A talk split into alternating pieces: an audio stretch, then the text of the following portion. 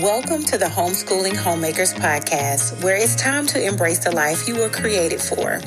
Come join me on a journey of being a keeper at home, creating a space for your husband and children to thrive, all while keeping Jesus at the center of it all.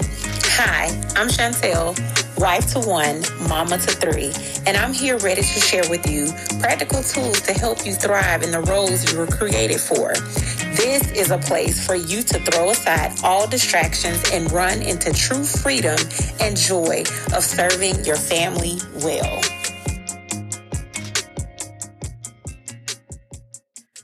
Hey, hey, hey, hey. Thank you so much again for joining me on the Homeschooling Homemakers podcast. Today, here it is a rainy day, but the S O N is still shining. I'm looking out the window now. It's a beautiful day.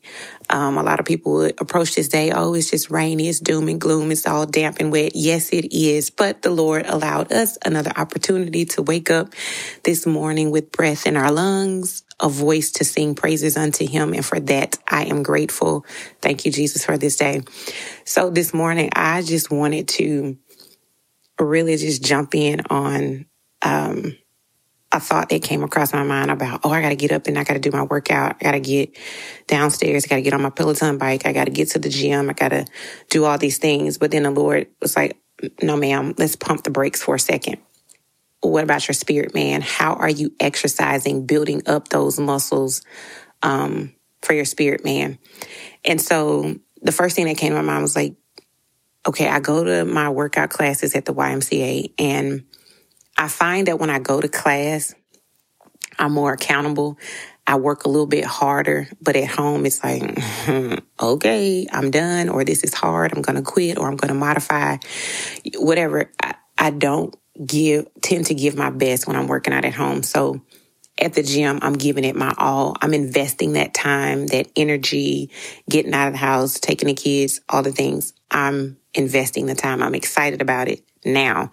Um, However, this morning, as I'm um, preparing for the day, the Lord was like, How are we doing the same or having that same attitude towards getting into the word? Because the visuals that I have is going to the bank. What you deposit is what you can withdraw. What I put in at the gym are the results that, you know, I want to see. If I, you know, if I want to see those results, I got to put in the work. So if I want to take money out the bank, I gotta I gotta put money in the bank.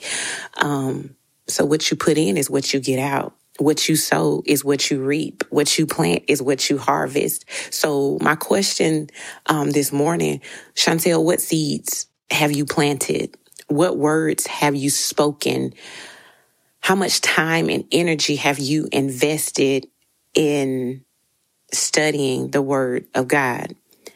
And I started reading in Galatians chapter 6, verse 7, and it says, Do not be deceived, God is not mocked. Whatever one sows, that will he also reap.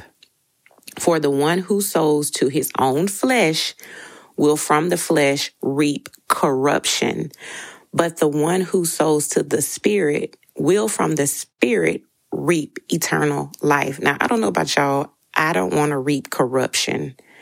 I want that eternal life. So are we sowing to the flesh? Now when we hear flesh, let's go let's let's admit sowing to the flesh is sitting down scrolling through social media all day, posting, commenting, liking, um, whatever. Um, sowing to the flesh watching TV all day. Oh, I got to catch up on my shows. Oh, I got to listen to this. I got to go do this. I got to do this. But that's sowing into our flesh. And the more we sow into our flesh, the less we are putting in our spirit. And when we sow into the spirit, what does that look like? That looks like sitting down, reading God's word. That looks like studying scripture, memorizing them. So when you face hard times, those trials, in those situations that are not of flesh and blood, you have weapons, you have words, you have worship, you have praise to combat those situations. But are we sowing into that? What is your return on your um, spirit man versus your return on your on the flesh, sowing into the flesh? So I challenge not only us um, today, but each and every day to just take a step back. Um, because in Second Corinthians 9, it says, To this point, whoever sows sparingly will also reap sparingly. And whoever sows bountifully much will also reap bountifully. Each one must give as he has decided in his heart. I want to stop right there. It's up to you because I was reading this morning, your behavior, our behavior reflects what we believe. If you believe sowing into the spirit is important, your behavior is going to reflect it. If you believe sowing into the flesh is important, your behavior, my behavior will reflect that. So as you go about today, as I go about today, let's just remember what we put in is what we will get out. There's no getting around that.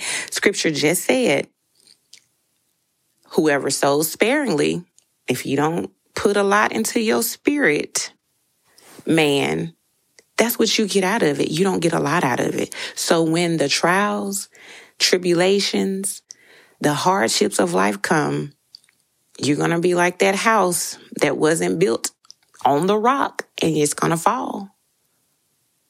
Or you can sow bountifully into your spirit man and reap bountifully. You can put on that armor. You could take that sword of the spirit and slice and dice the enemy when he comes with the same lie, but decorated differently this time. So I encourage you today to truly, truly, truly begin sowing into your spiritual well being of studying the Word of God, knowing who He is, what his word says. Cause when you read it, God is speaking directly to you. You can hear what he's saying. When you speak it out loud, that's God speaking to you directly to you. There is nothing new under the sun. Everything we need. The Bible is the roadmap to life. It is your blueprint. Follow it. What God set in motion is not going to return unto him void. It's going to do what he sent it out to do. It will accomplish. But in order to obtain that, we got to sow into that. We have to sow into our relationship with the Lord. We have to draw nigh to him so he can draw nigh to us. That's Bible, y'all. So as I close out today, I just encourage you to not be deceived and to begin sowing into your spirit man. Because I desire for each and every person that I'm connected to, people that I don't even know, I desire to see all of us flourish in Jesus, flourish in our relationship, have a fruitful prayer life, a fruitful relationship with Him. I challenge you that with that today. And until next time, remember to pray big and pray much. If you have found hope and inspiration in today's episode, then hit subscribe.